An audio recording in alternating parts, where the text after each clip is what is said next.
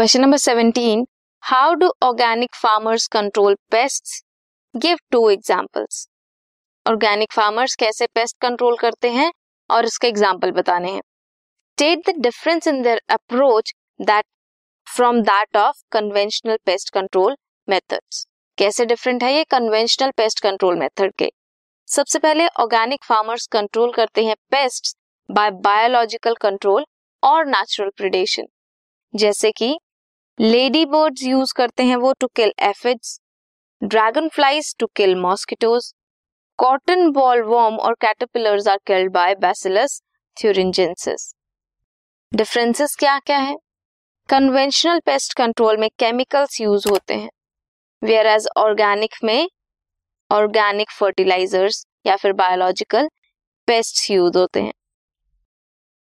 जो कन्वेंशनल है उसमें वो हार्मफुल है to non target organisms also, whereas organic are not harmful to others.